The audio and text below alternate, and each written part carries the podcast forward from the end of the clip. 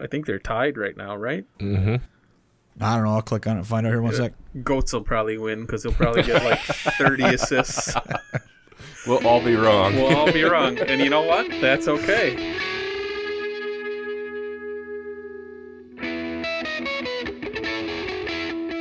Tech Hockey Guide presents the Chasing McNaughton podcast, covering the Michigan Tech Huskies and the WCHA with your host, Tim Brown, Rob Gilreath, and Dustin Lindstrom. Thank you, Mitch Lake, for the introduction. Welcome to episode 9 of the Chasing McNaughton podcast. Uh, before we get going, we have another round of patrons to thank. We picked up two more this week. Patrick Coro, who went so far as to say that the THG podcast is better than a Netflix subscription, and Ben Whistler. Uh, thank you both for the support on the podcast. If you'd like to join them, please check out our Patreon site at patreon.com slash techhockeyguide. This week we're going to discuss the BGSU series and take a deep dive on Bemidji and the BSU series, plus your questions and some other WCHA talk. Anything big that I'm missing, guys? I don't know. The reason my screen just went black there is because uh, I'm pretty sure Michigan Tech was calling me to ask about my yearly donation. Good timing, guys. I'm 99% Good sure that's what that uh, 906487 number is. not happening. All right, let's do the thank you notes plus a brief note from our sponsor, and we'll come back and start with the BGSU series. Or we'll talk more about not donating to Michigan Tech because, Donate to our podcast instead of Michigan Tech. yes.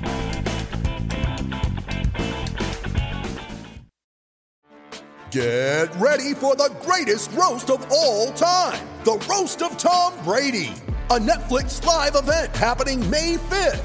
Hosted by Kevin Hart, the seven time world champion gets his cleats held to the fire by famous friends and frenemies on an unforgettable night where everything is fair game. Tune in on May 5th at 5 p.m. Pacific time for the Roast of Tom Brady, live only on Netflix.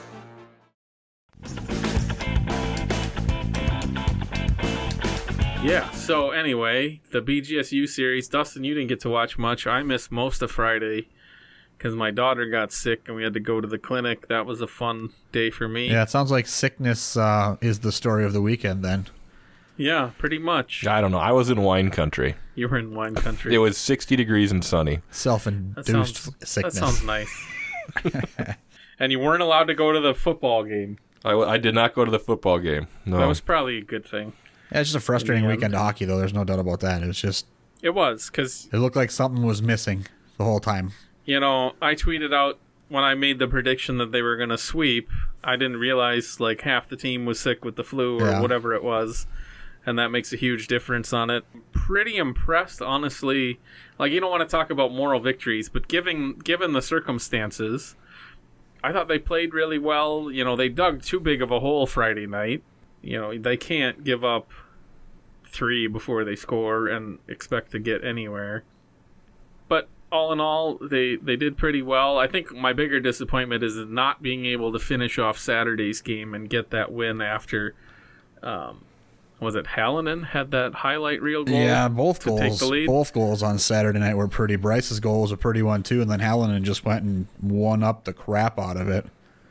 Yeah, that was that was a great goal, and and you know they had what nine minutes left to kill, and and they managed to give up the tying goal and and then lose in the three on three. So at least they got the NCAA tie, but it uh, yeah. And Jurusik did not have a great weekend. I was honestly surprised that he started Saturday, just because it felt like Fridays was more than like a a change the momentum. Like he did not have a good game in on Friday, and I was kind of surprised that he didn't you know, get the night off Saturday to just you know regroup and then let somebody else play a game.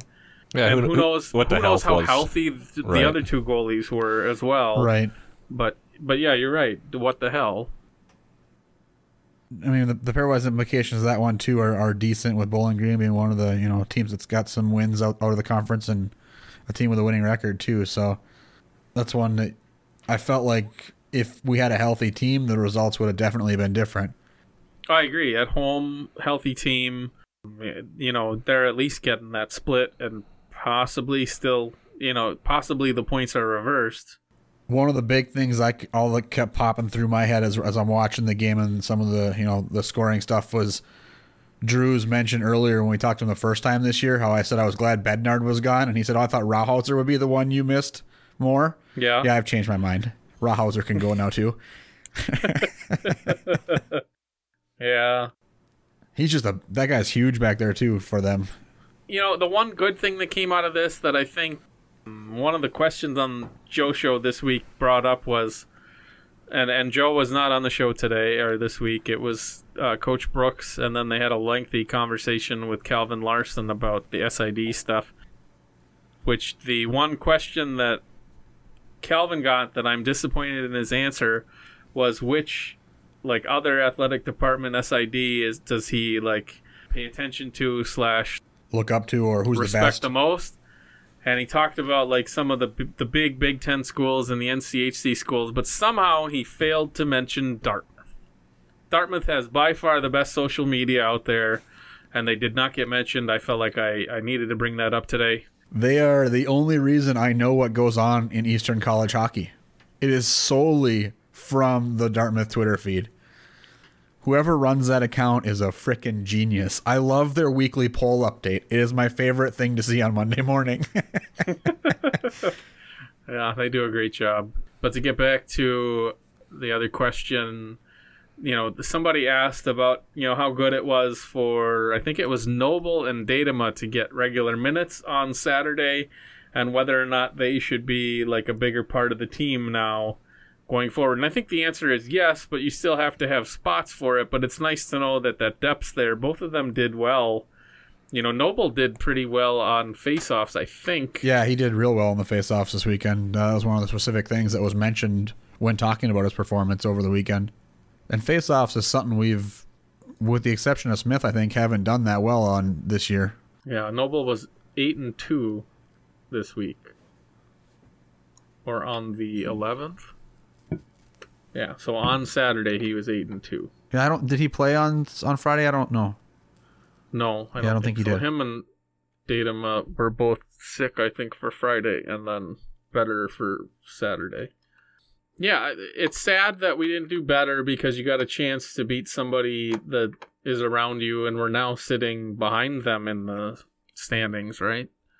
After that, Yep. Yeah, that we are.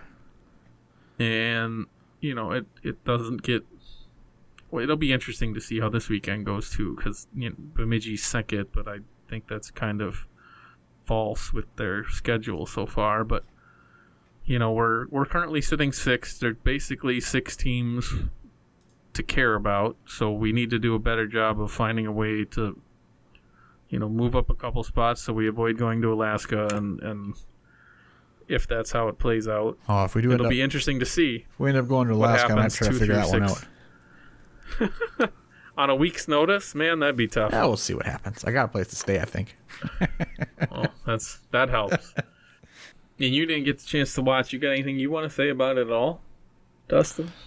No, I, I, I was just I was disappointed to see the news that everybody was sick.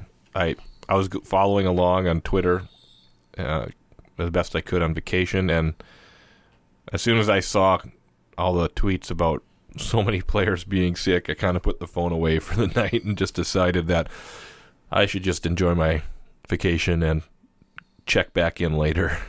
Not a bad idea. It wasn't the hockey we wanted to play, but we found a way to keep it close after falling behind, and, and, and that's good to see. Like, they didn't quit, and they certainly, you know, they should have come out with a split if they could have just finished.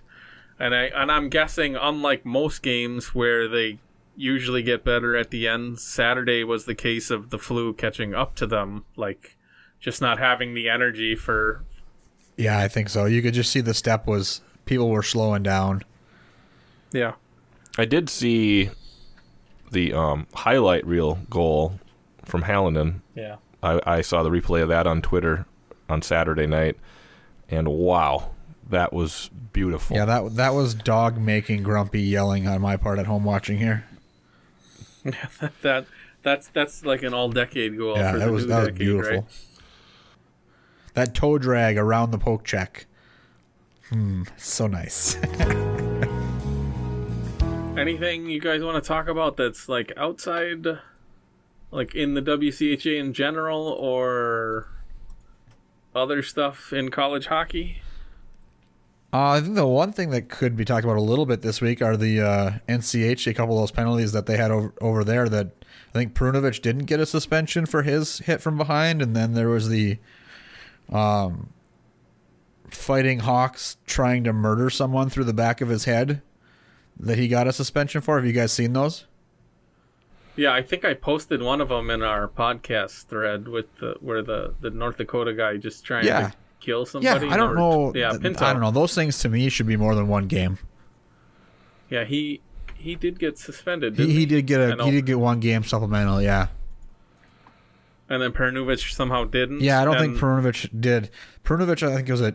It might have been Matt Wellens that actually posted a list of the of the NCHC folks. There's two of them that are on the edge of actually getting an automatic suspension for too many misconducts for the year. We hit three, and you get a automatic suspension, I believe, Okay, interesting. and that's Well, I Prunovich's saw that. second. I saw that Pinto. There's some news article about Pinto was getting courted by major juniors, and he was at the at the um Worlds.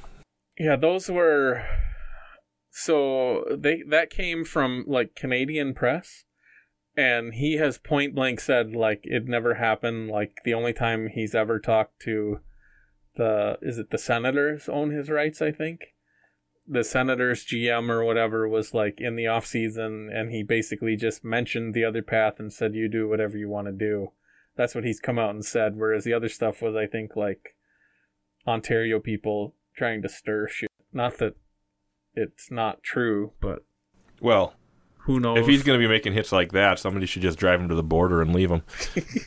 yeah, We don't need him in college hockey. He can go play major juniors. Yeah, I mean that I don't understand. That doesn't need to be in hockey anywhere. I mean the the guy's back turned to him, completely unaware of what's coming. He's getting up off the ice, and he literally jumps on his back and cross checks him to the back of the neck. yeah. It's not. It's not cool for you guys listening. I'll definitely throw that video up in the liner notes, and maybe this week's liner notes will say more than I'm tired. Enjoy the uh, highlights. Talk to you later. Yeah, maybe uh, Uh, maybe we'll a new segment we can do is, is highlight one Twitter account to follow from around college hockey that's not us. Although we've already thrown two of them out there this week. Our good friend Dave Ellis posted on the WCHA thread on USCHO the list of how many wins each team in the WCHA has on the road so far. And I thought it was a really interesting list to look at. So right now, Minnesota State has nine road wins and one neutral site win. Tech has eight and two. Bowling Green has eight. Northern and Alaska have six. Bemidji State has five. Ferris has three. Lake State has two. And Anchorage has one. And that's basically. Did he forget about Huntsville? Uh, have Dave they at won zero. off the on the road? They probably have zero. Do they? I uh, I don't think they have a win on the road. Do they? They what are- probably don't. Yeah, well, they have one win, and I don't think it was on the road. No, they they uh they beat our favorite friends from Marquette, but that was at the Von Braun Center. Yep. They have um two moral victories in Grand Forks. Yeah, I like how we can consider five-two beatings back-to-back moral victories. I remember those days for Tech, though. But uh, you know, I think that's an interesting way to look at things. And if Tech was doing better at home, we'd, you know, we'd be where we belong in conference with that kind of road record. And I think that's pretty close to where I think things will end up standings wise. I wouldn't be sad if they ended up in that order. That looks kind of nice. Yeah.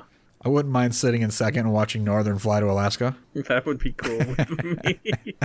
but it'll be interesting to see how the rest of the year plays out. And we've all we've talked about this a couple times. I know um, our good friend uh, Shane Frederick brought up that you know Bemidji State's currently second in the conference, yet they're not in the national poll. They're receiving votes, and I'm like, well, I think a lot of that's because they really haven't played anybody yet. They haven't played Mankato yet. They haven't played Tech.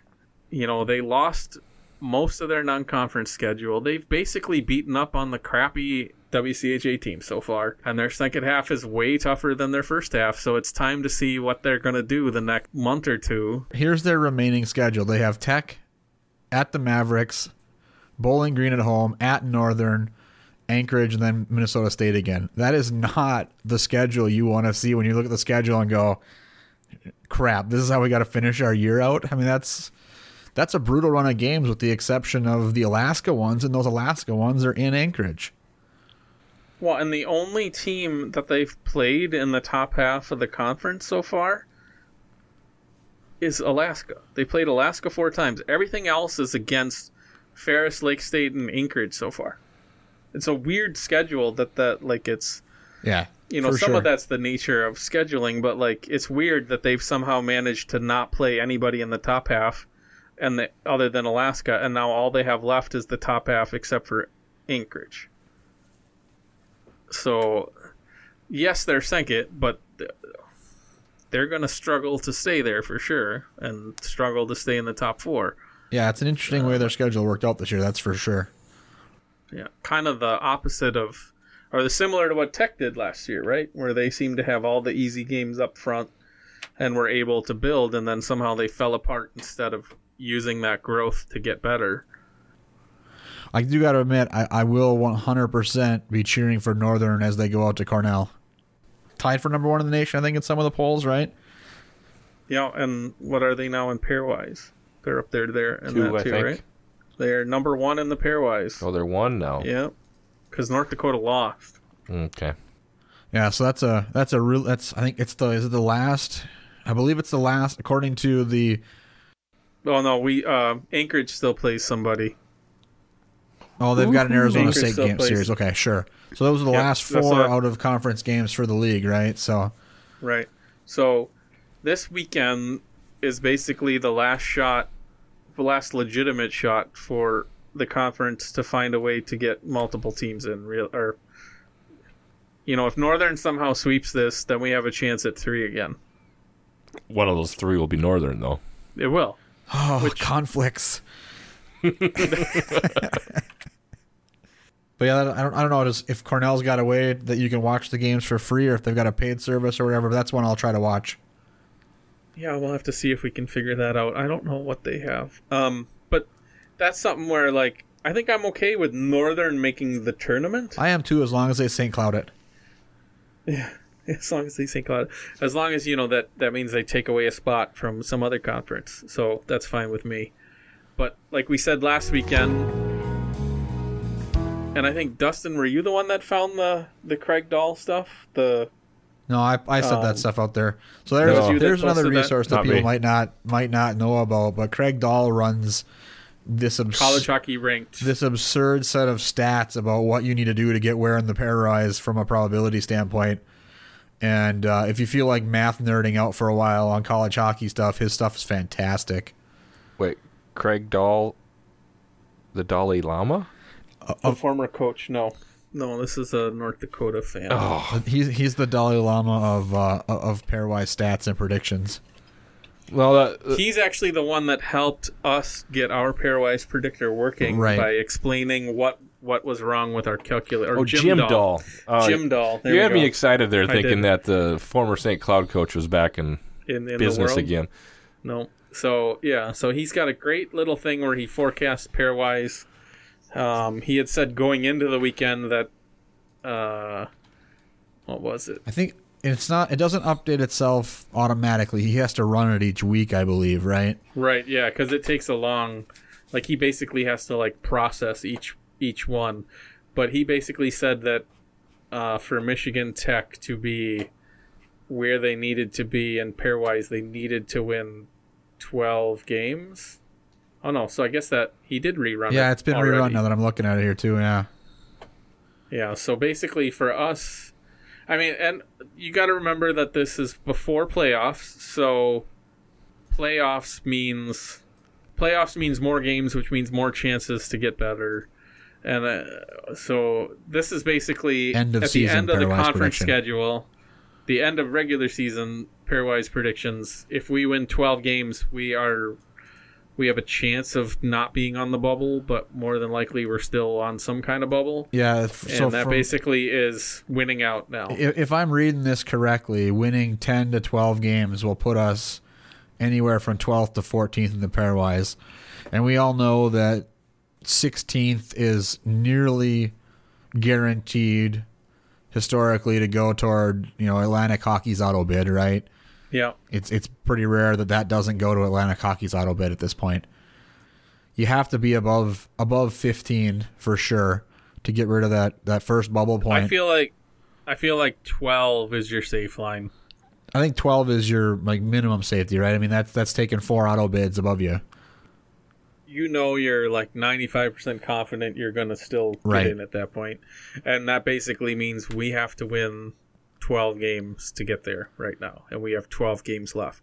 Even even winning 12 games according to his calculations depending on how other things happen, we could still sit 15th. Yeah. If we win 12 games, we're top two or three in the conference. Right? I mean, we have to be.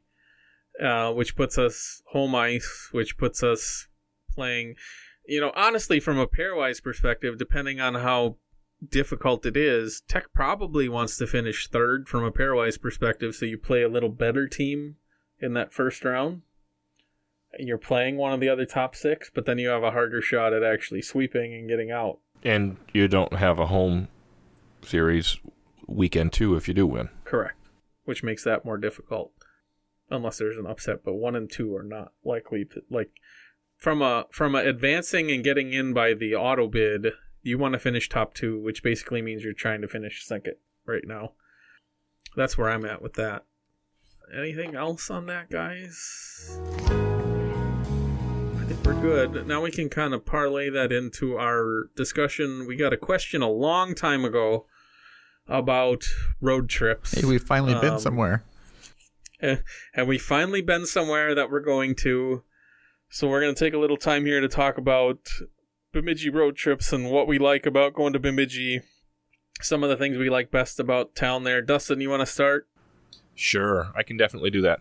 So over the last several seasons, all three of us have made the trip to Bemidji, and a couple of us multiple times. And I think overall, uh, it'd be pretty accurate to say that we all enjoyed ourselves and had a lot of fun in Bemidji. I'm going to start off by giving some hotel recommendations if anybody is making the trip for this uh, series. There are three hotels that are basically right next to the arena. One of them is actually attached to the arena, which I think is a Country Inn and Suites. Yep, you're correct. And the uh, the other two uh, share a parking lot or are, are right next, adjacent to the same parking lot as the the arena, and that's the the DoubleTree and the Hampton Inn and Suites. All of those are super convenient, and the two that are a little bit further away, if you don't want to walk across the parking lot, they also have a shuttle to take you to the game. And I'll throw in the Candlewood Suites, which is pretty close to our pizza place. That I think they also have a shuttle, Okay. and they're very close. Yeah, so hotel options in Bemidji are are very convenient, um, and Bemidji can get super cold this time of year. So walking across that parking lot might really suck. Right off the lake. Yeah, right Yeah, off Lake Bemidji. It's, it's not warm there. Uh, It was it was cold. it was cold last year. Real cold. Yeah, well, Well, you know, we did have to spend time outside more than normal last year, The- being the Hockey entire Day Minnesota and having an outdoor Yeah, game. in- that that's one of the coolest things that from a road trip perspective, I think that's one of my favorite things I've been involved in. That was that was a really neat event. what was it? Minus twelve. twelve. cold. I'm pretty sure it was like minus twenty It was five for than that minus night 12. game. Okay. Uh, It was cold, but it was a ton of fun. Even though Tech lost, that was one of the most entertaining and best experiences on a road trip I've had is watching It, that it was outdoor game. it was so many people that I mean, when you get into a, into the arena, you've got some people that aren't active in the game, right? They're just sitting there watching. Everybody at the Hockey Day in Minnesota thing was standing up because, well, one, if you sat down, your your rear would literally freeze to the seat. So everybody was standing anyways because it was downright frigid. But everybody was up, standing, cheering. It was just fantastic. That atmosphere was Yeah. great. And then the giant they did tent a- next door was fan was warm for one. yeah, they they did they did a really really good job uh, putting on that event. It was um it was great. that's this weekend. Is it? Yeah. in Um, Minneapolis. I think it's this weekend already. Okay. I'm not planning on going this year. Some food recommendations. Uh, there are surprisingly several places in Bemidji that we've got some pretty good food. I'm going to throw out there right by the arena Keith's Pizza. It was recommended to us last year. It is not too long of a walk from either of the any of the hotels we mentioned or from the arena, and uh, it was the, the pizza was excellent. And they're open late enough to go after the game. You might want to get there right away after the game, but they're open late enough to eat there after, which was a big deal to us. We we used to not like going to Bemidji at all because we couldn't find anything to do after the game for food other than Applebee's, and you don't really go on a road trip to go to Applebee's for dinner. So um, it's nice to have a change now where there's options that we really like. Yeah, so the the other pizza place in town is Dave's Pizza, and that come has come very highly recommended to us many times. Uh, but their hours are a little weird, so uh, it's always been a big challenge for us to actually get there when they're open because they're only open for dinner, and it happens to be right at game time pretty much every year. This year the game starts a little earlier on on Saturday night, so there might be a chance to get there after the game and get some pizza at Dave's Pizza. Fun fact about Dave's Pizza it is, well, at least at one point, I think it's still owned by Pete Fenson um, from USA Curling. Oh, really? I didn't realize that. yeah, that's what, there was a couple times there where we were trying to go in there so we could like BS with Fenson after the Huh. U.S. curling team stuff, but we never managed to pull it off because their hours are terrible for a hockey fan. Yep. So those are two pizza options. Um, I think Tim, you have a couple other places that you like that you're going to mention. Well, you know, we never had much before. Um, how, I don't even know how we got Turtle River Chop House recommended to us because it's not really. It's out there a ways. It's outside of town. It's like a good 15 minute ride, but it's well worth it if they're open. Um, I do believe if you want to go there, you need to go. If you go up there for a hockey trip, you're going to have to go before the game because I don't think they're open after late enough in the winter. But they're open in the afternoon and for like happy hour and stuff like that. And so it's a good idea to go. You know, if you're going to go there, probably try and go have dinner there at like four o'clock and beat the dinner rush so you can get in, get a table, get out. But the Turtle Lake Chop House is great. I don't think any of us have had a meal there that we didn't like, and we tried a bunch of stuff. I've only ate there once and it was delicious. And they even have good sushi, which is kind of odd for a northern Minnesota place. I would not have expected that, but it was good. yeah, I was very skeptical on Um, that one. There, there isn't much that I've ever had there.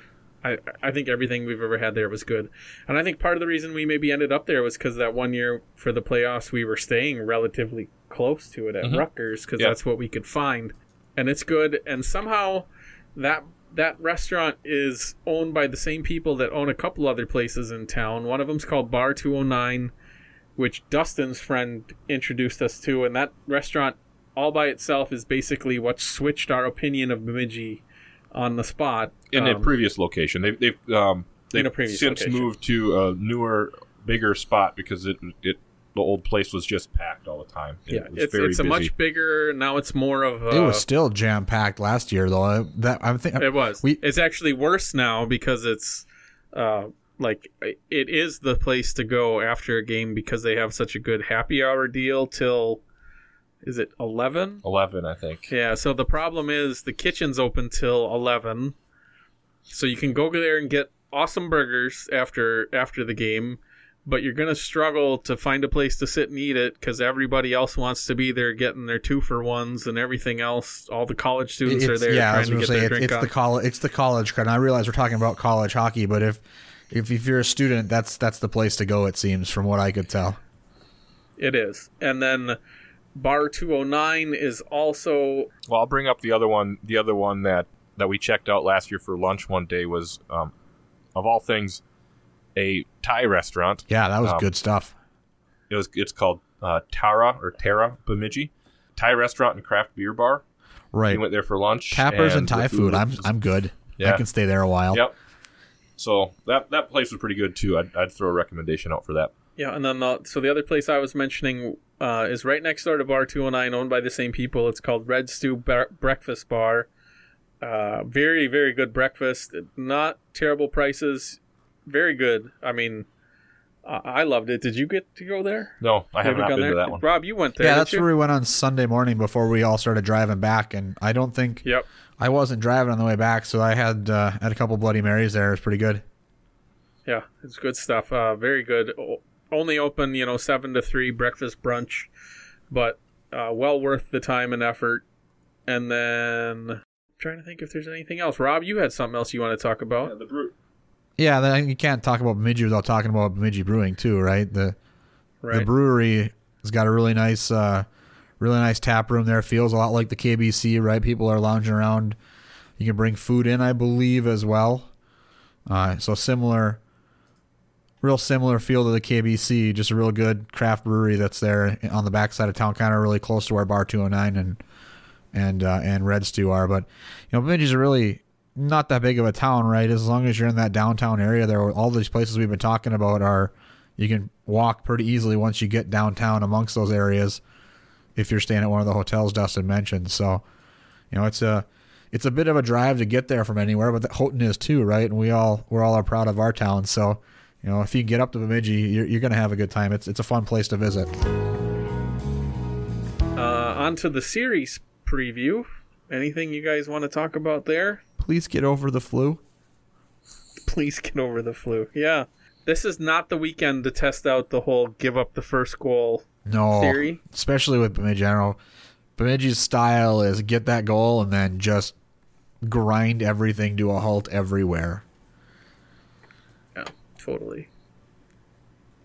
I don't know if Bemidji does like the equivalent of like a blue line luncheon, but one thing with Bemidji is if you can ever get to a blue line luncheon that involves them, Serratore is fantastic to listen to. If you ever get a chance to actually hear him talk and and uh, and give uh, give a little speech, he's he's one of those guys you want to get in and listen to. Yeah, I, he is. He is a great. Him and his brother are both great talkers. And, you know, some of the best, you know, press conference you ever see are from his brother at Air Force. But yeah, it's going to be an interesting series. I I think, you know, if Tech is healthy, that's the big qualifier there. That like I, I don't see how they get swept. Well, my hope is health, both healthy and disappointedly angry at the results last weekend. The only other thing that I notice is Bemidji has an extra day's rest as well because they played Thursday, Friday this week against in in uh, Alabama. I think the big thing is just getting back to uh getting back to the regular cadence of Friday Saturday hockey. You know, is always nice. Yeah, I think that helps. Uh, it'll be interesting to see how how they do. I I don't know. It, it it's hard to say. You got anything, Dustin? No, it's it's tough because it, it- you know it's hard to know you know how much of that flu is going to still have an impact. Hopefully, it was the tail end of it, and we don't have more guys coming down with it still. Yeah. Um, but it's really hard to know that being you know not within the program. And you're not even, you know, even if you're around the program, other than being obvious of who's not practicing, but, you know, who's not practicing today or, you know, Monday or Tuesday doesn't necessarily have any implications of who's going to be able to play Friday, Saturday. You're not going to know, you know, the, the, the, the worst case scenario for them is somebody that hasn't been sick, travels with the team on Thursday, and then gets sick on Friday. So hopefully nothing like that happens, and they they travel a good and maybe maybe Joe will take it upon himself to travel the full allotment this week to cover himself for that kind of stuff.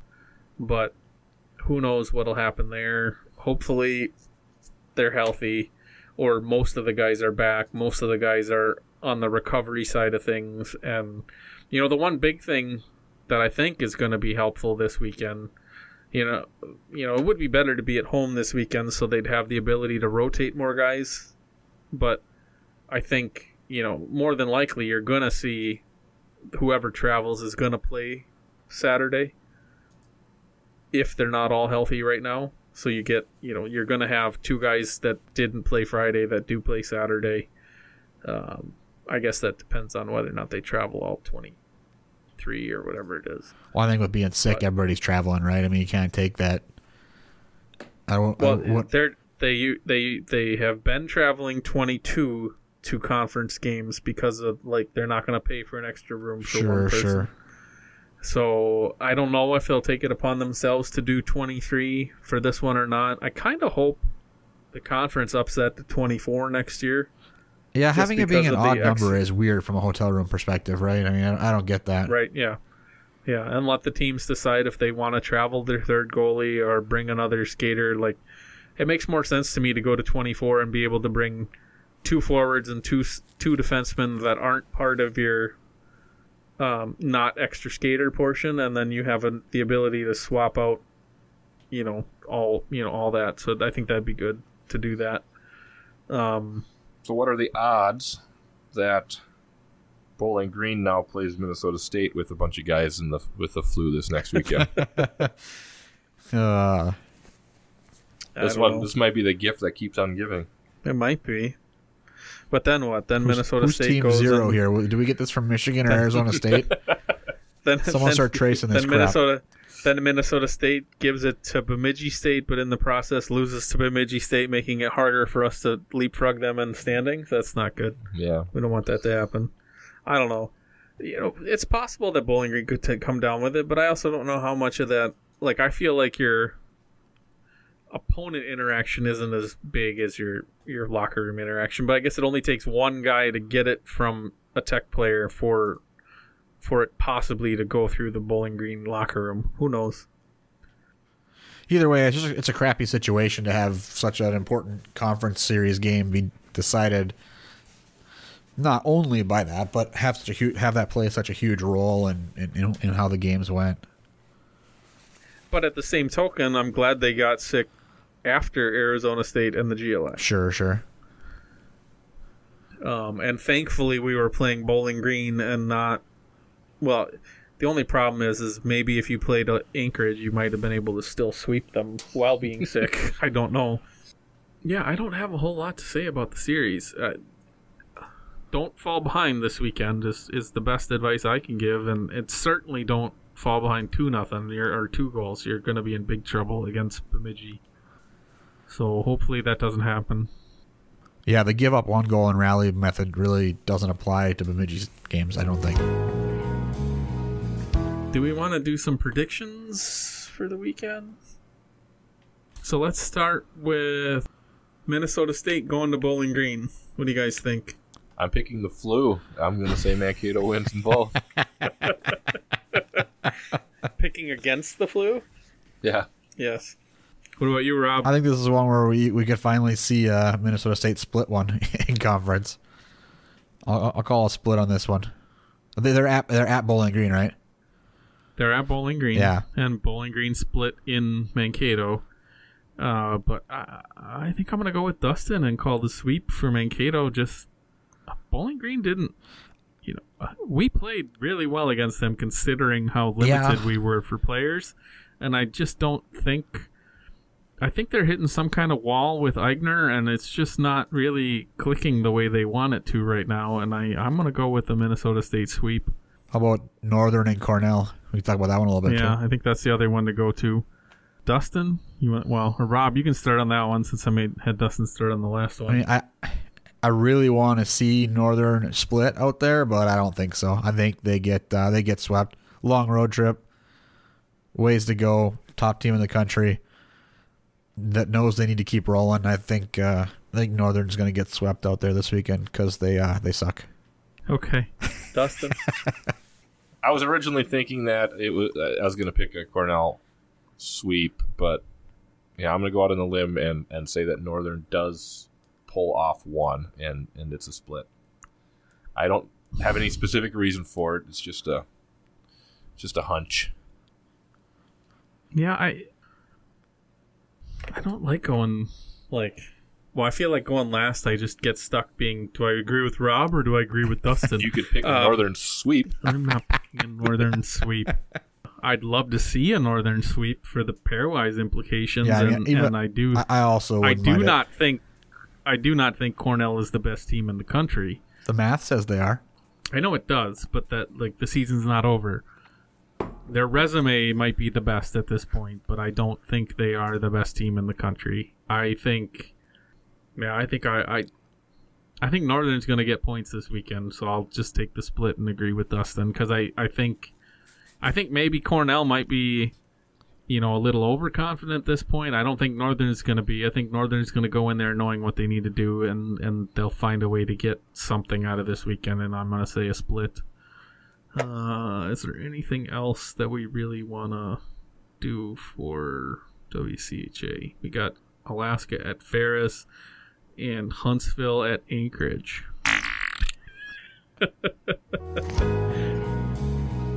But yeah, I think we're ready to go to our question now. So we got two questions this week, and one of them is right up Ryan's alley. So we decided to have him join us for this question. In case you guys don't know, this is Ryan Johnson from Johnson's Jerseys. He's also one of the photographers for Tech Hockey Guide, um, and he gets to enjoy our lovely uh, Discord, well, not Discord, our lovely Slack chat for all of our stuff for Tech Hockey. And uh, so the big question we got today was from a uh, patron, Patrick Coro. And he said, with a 100 year jersey for, or the mention of a 100 year jersey for next series, season during the Joe Shawhan hour this, this week, rank the top five jerseys all time from Michigan Tech history can be a season or one-off tribute jersey other than and then other than tech what are your favorite current NCAA jerseys? So Ryan why don't we let you start since you're the the jersey connoisseur here? Okay well thanks first for uh, thanks for having me on. Um, I hope this is going to be like a four hour podcast but I'm going to try to keep it to, to a brief answer here for you I think normally when anybody gets me talking jerseys, I can ramble on for hours, but we'll try to keep it on point here for you guys. Um, you know, the nice part is that Michigan Tech has had such a long history. You know, we're coming up on 100 years, and for the most part, we've had really traditional jersey designs. Uh, you know, whether you like it or love it, you know, we've had that script Huskies across the front for a long time. Uh, I know I tend to ruffle some feathers. I like to see new and creative things. Um, So I think if I'm going to put one at the top of the list, I'm going to go with the traditional script Huskies from the period of uh, 1995 to 2001, uh, the gold version. And the reason I really like that style of jersey that we had towards the end of the 1990s is we incorporated silver striping into the jerseys. You know, everybody thinks of Tech as black and gold, uh, but metallic silver is one of the school colors, and I've really liked it anytime they've put uh, that silver touch into the jerseys. I would love to see Tech do you know a silver alternate jersey someday, just something different. I've seen a few other schools really pull off some nice looking silver alternate jerseys, you know, from our own conference. Uh, Alaska Anchorage has done one, Huntsville has done one, and then some of the schools out east, Robert Morris and uh, UNH have done some really sharp ones as well. But that's always been kind of in, in the back of my mind as a wish from Tech to see that alternate silver. But that's why I picked um, that version of the Husky script from the late 90s. Some of the other ones that are, are real high on my list um, we did a black jersey starting at the end of the 1990s, went into the 02 season where we had the um, infamous piano dog featured on the front. And then directly below it, we had the Michigan in gold, Tech in black logo that we've since decided we can't use anymore. You know, we have to have everything one color. Um, but I really like that one as well. We did some nice striping on the sleeves. And again, the wanting to see something different side of me, we did some rounded numbers on the back, arched names. It just looked really sharp, in my opinion. And uh, I was glad to see us change it up a little bit there. That, that's the Taggart Desmond model for those following along on Ryan's website at this point. Yep. Well, I guess that's one of them. I was yeah. looking at the. Uh, I don't know about you, but I, I the, went right to johnsonsjerseys.net, and every time he talks about one of them, I'm looking at it because even though I grew up with all these, I do not have the encyclopedic knowledge that Ryan does yeah, of the yeah. styles. I was looking at the uh, the Clint Way jersey, but yeah, I think Taggart's is similar. Yeah, there's a couple of them on there. The Clint Way, uh, the Justin Brown are very similar. Yeah. Um, the other the other couple that I kind of rounded out the list with um, one from very recent history that's still on the ice for the Huskies. I am really in love with our current black jersey that we did, uh, which mimics our look from the 1932-33 season.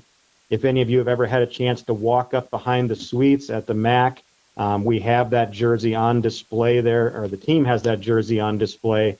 Um, just a beautiful jersey, and the latest version they've pulled off starting in 2017 uh, is magnificent. I went right to Tech Hockey Guide and ordered one up as soon as I saw it because I wasn't even going to wait for one to uh, come onto the collector's market three or four years from now. I really wanted one of those in my collection right away.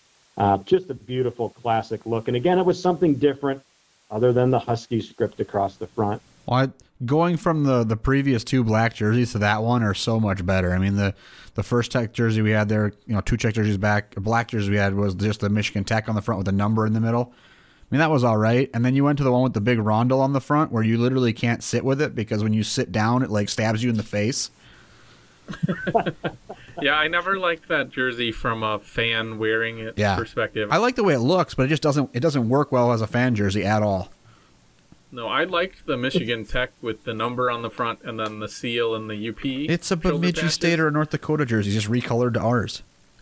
I I totally accept that. Like, not every idea we're gonna have is gonna be original, but uh, like I still love the uh, the what late two thousands, the the first Russell jerseys, the the, the Husky, the not the one where the yeah the dazzles, but not when the Husky was like the Huskies was like straight. I don't understand why they ever did that, but the. Uh...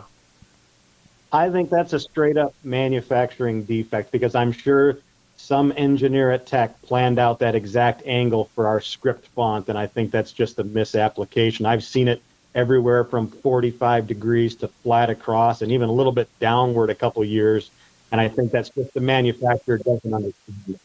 And that's why we should always use Exclusive Pro so they do it right every time and it's always the same instead of this crap where we just pick random companies to do stuff. but yeah, I liked the like 2010 to 2012 black jersey.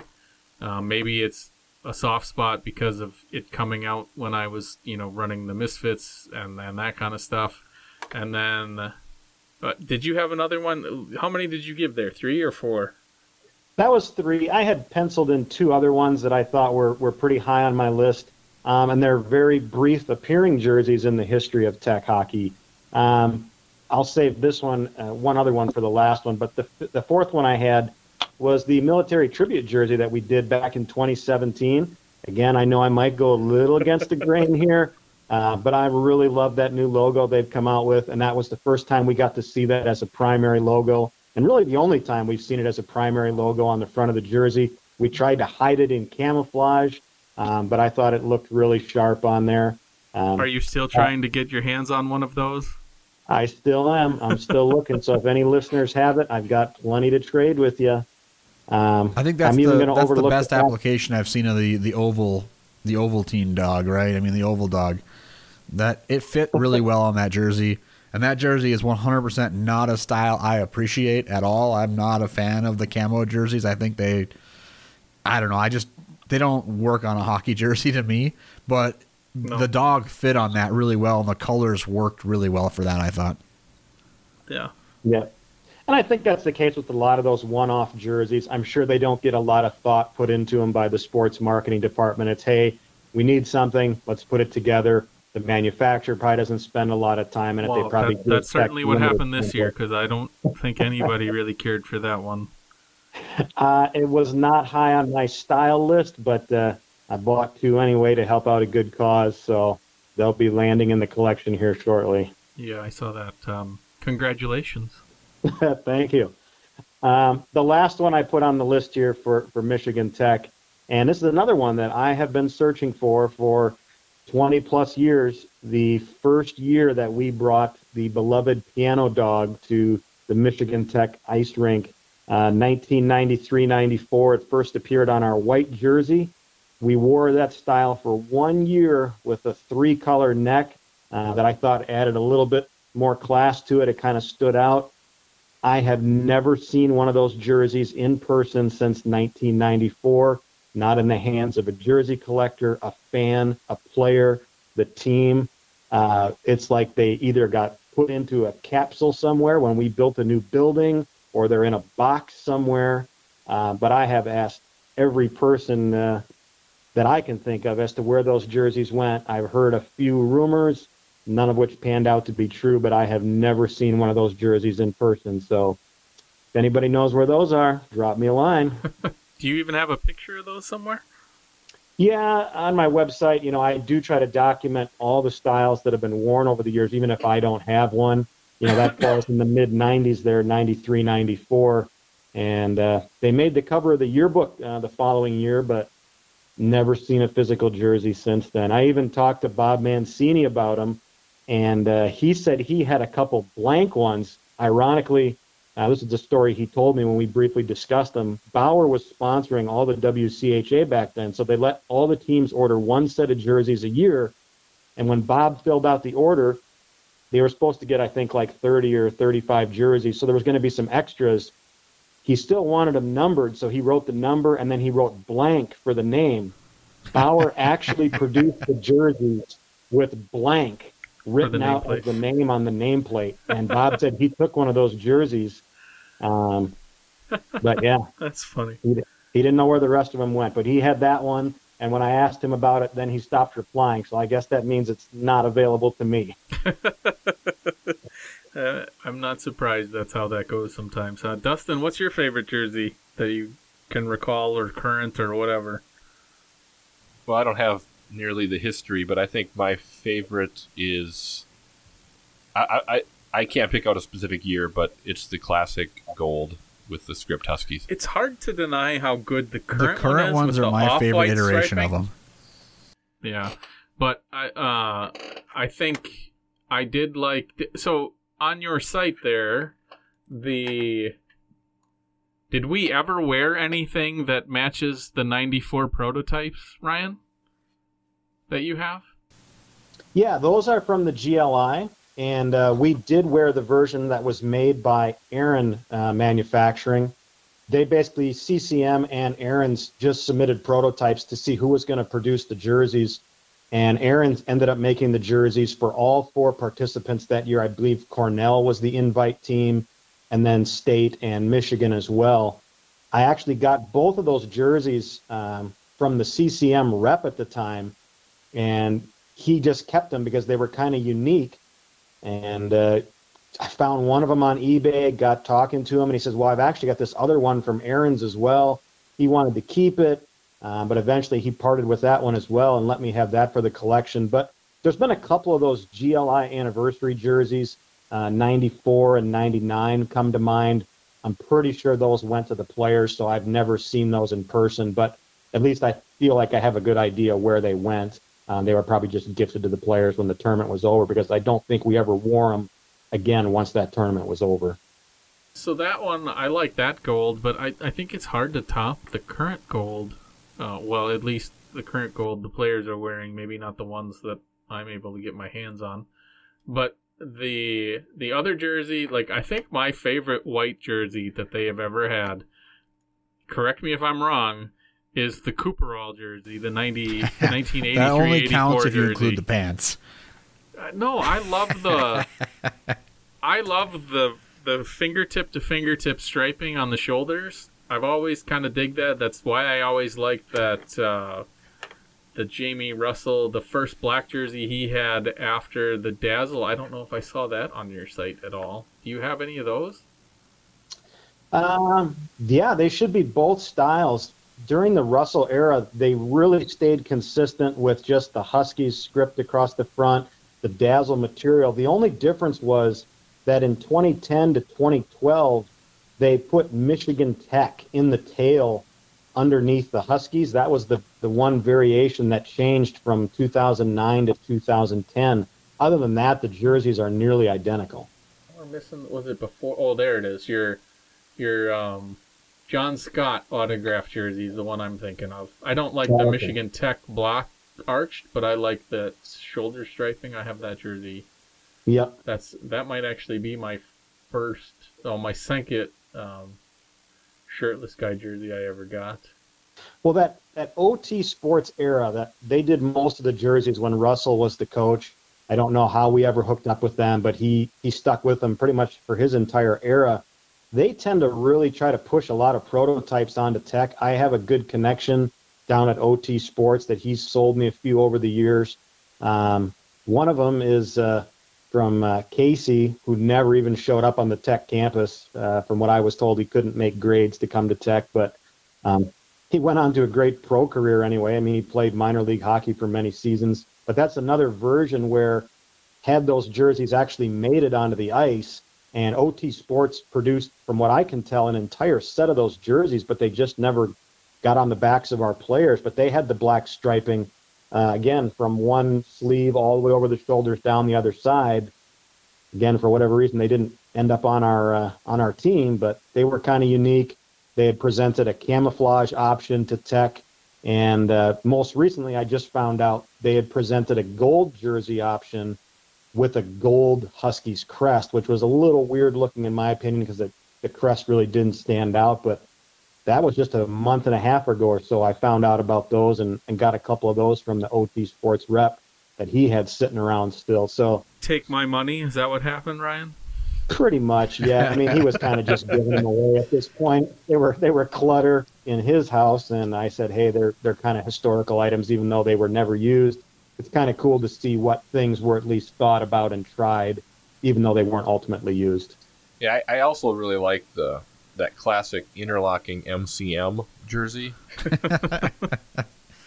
yeah, I wish we had a good picture of that and they could do something. I, I've said for two years now that they should do something like the uh, that, that come up with some kind of the MCM interlocking and then do do that on a something similar to the Bruins Winter Classic jersey. I think was last year.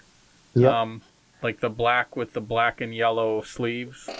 Pretty yeah. basic, but I think that kind of fits with right the there. era um, that we're talking about. So, um, yeah, I've I've done a few uh, road games for photography already this season for the non-conference games, and I've kind of tried to get some information out of uh, Cal Larson there in, in the sports information group, and he's being really tight-lipped about uh, what they're going to do for the hundredth season. But he said that's one that they're trying to pull off he says they just they need help with the graphics because there's there's just really no good photographic record from back then. There's a couple grainy photos, and uh, I too would love to see that MCM style on a nice cream colored jersey or something striped for the hundredth season. But uh, I guess it remains to be seen what they can pull off next season. But uh, if it's something new and unique, I'm sure I'll be thrilled about it, and hopefully a lot of other tech fans will as well.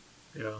Uh, they they haven't done much wrong in the jersey department in I don't know last six years now. No, the jerseys that we've got now, I think, I think the the, the set of three is really where it needs to be. It I wouldn't change much with it at all at this point, to be honest. As much as Ryan Four. doesn't like that opinion, the three we have now, I think, are as good as you're going to get. Four. Four. Uh, Sure, four. I don't like the new whites. Change the whites around. you don't. You don't like the new whites. nah, the new whites. I'm not a huge fan of the the creams, the golds, and the blacks. I think are pretty much as good as they can be at this point. What I wish they would do is, uh, I, in the grand scheme of things, if they hadn't replaced the whites, I would have just not replaced the whites and gone with a like a dark gray or a dark silver or something else that can be considered a road jersey and just had two road jerseys and two home jerseys. And and because I don't like the fact that you you have three well I like the whites. So you have these three great jerseys but you only get to wear them part of half of the games all year. And then you have the black jerseys that get worn half the year. Like why why do that instead of yeah. having like give your give your players choices for both home and away um, How about a black and silver jersey with no gold on it? That'd be kind of cool. Just have the gold only on the uh, um, on the Husky script or whatever they did there instead of well, I think more mm-hmm. patches. That that right there ties into what I'm going to go with. My favorite jersey that I can remember from being a little kid is the the early '90s black jerseys that have the Husky script on the front with the white stripes that's I think one of my favorite styles that we don't see anymore. The the black with the the white Huskies script instead of the black Husky script. I really like those, like uh, the the Jeff Hill and Liam Garvey ones from your site. You know those ones there are what I remember as a little kid when we travel and get to see. So those those are one of my favorites by far. Yeah, that was really when uh, black kind of made a comeback, and uh, you know, you talked about the black and silver. I'm kind of picturing like the 1990s, what they call the Chevy logo, Los Angeles Kings jerseys of that era when Gretzky was there. I, I agree that would be a sharp look for the Huskies as well.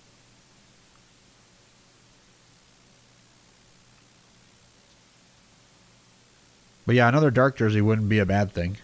Yeah, be interesting. All right. Well, I think. Is there anything else anybody wants? To, well, Ryan could keep talking forever, but are we pretty much done? Yeah, I think Yep, Anything gotta- else you want to talk about on the actual podcast? I've got to get home. You've got to get home. I have to get nap. All right. Uh, yeah, and you've got to get up for work in like five hours, six Yeah, hours. I got to work at 1.30. All right. Oh, even sooner. Yep.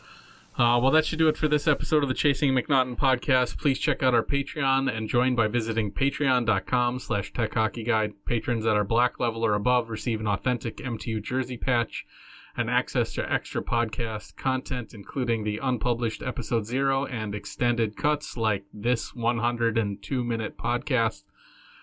Follow us at on Twitter at Chasing Mac Pod or at Tech Hockey Guide. You can submit questions through our email address, chasingmac at techhockeyguide.com, or send a voice message directly at anchor.fm slash chasingmacpod. We'll play it on the air if you actually do that, somebody. Uh, don't forget to subscribe to the podcast on Apple, Google, Spotify, or wherever you get your podcasts. If you can't find the podcast on your site of choice, please let us know and we'll make it happen. Please rate, review, share, leave a comment. We need your help to get more interest, find more people to listen. Please check out Jonathan's Made Us series previews every Friday and Mike Antleitner's Old Dog in Texas column every Wednesday. Um, I'm working on additional content, including the All Decade team. Hopefully, I'll have something for you guys next week on that. You can find all this and more at techhockeyguide.com. Thanks to our newest patrons one more time, Patrick Coro and Ben Whistler. We really appreciate your commitment to the podcast. As always, special thanks to Mitch Lake for being kind enough to record a new introduction for the podcast and our patron saint, Doc McResin, for his generous donation to get this thing running. We hope you enjoy. Also, thanks to the thank you notes for all the bumpers in this week's episode. If you like what you hear, check them out at thethankyounotes.bandcamp.com. And one final note we are looking for a graphics designer to help with all of the pictures and vi- vi- uh, visual effects on our Patreon site and the um, for the podcast itself. Um, the guy who we had been talking to is a little too expensive for my blood, so if anybody out there wants to help with that, is any good at that stuff, please ch- uh, hit me up and we can try and figure something out.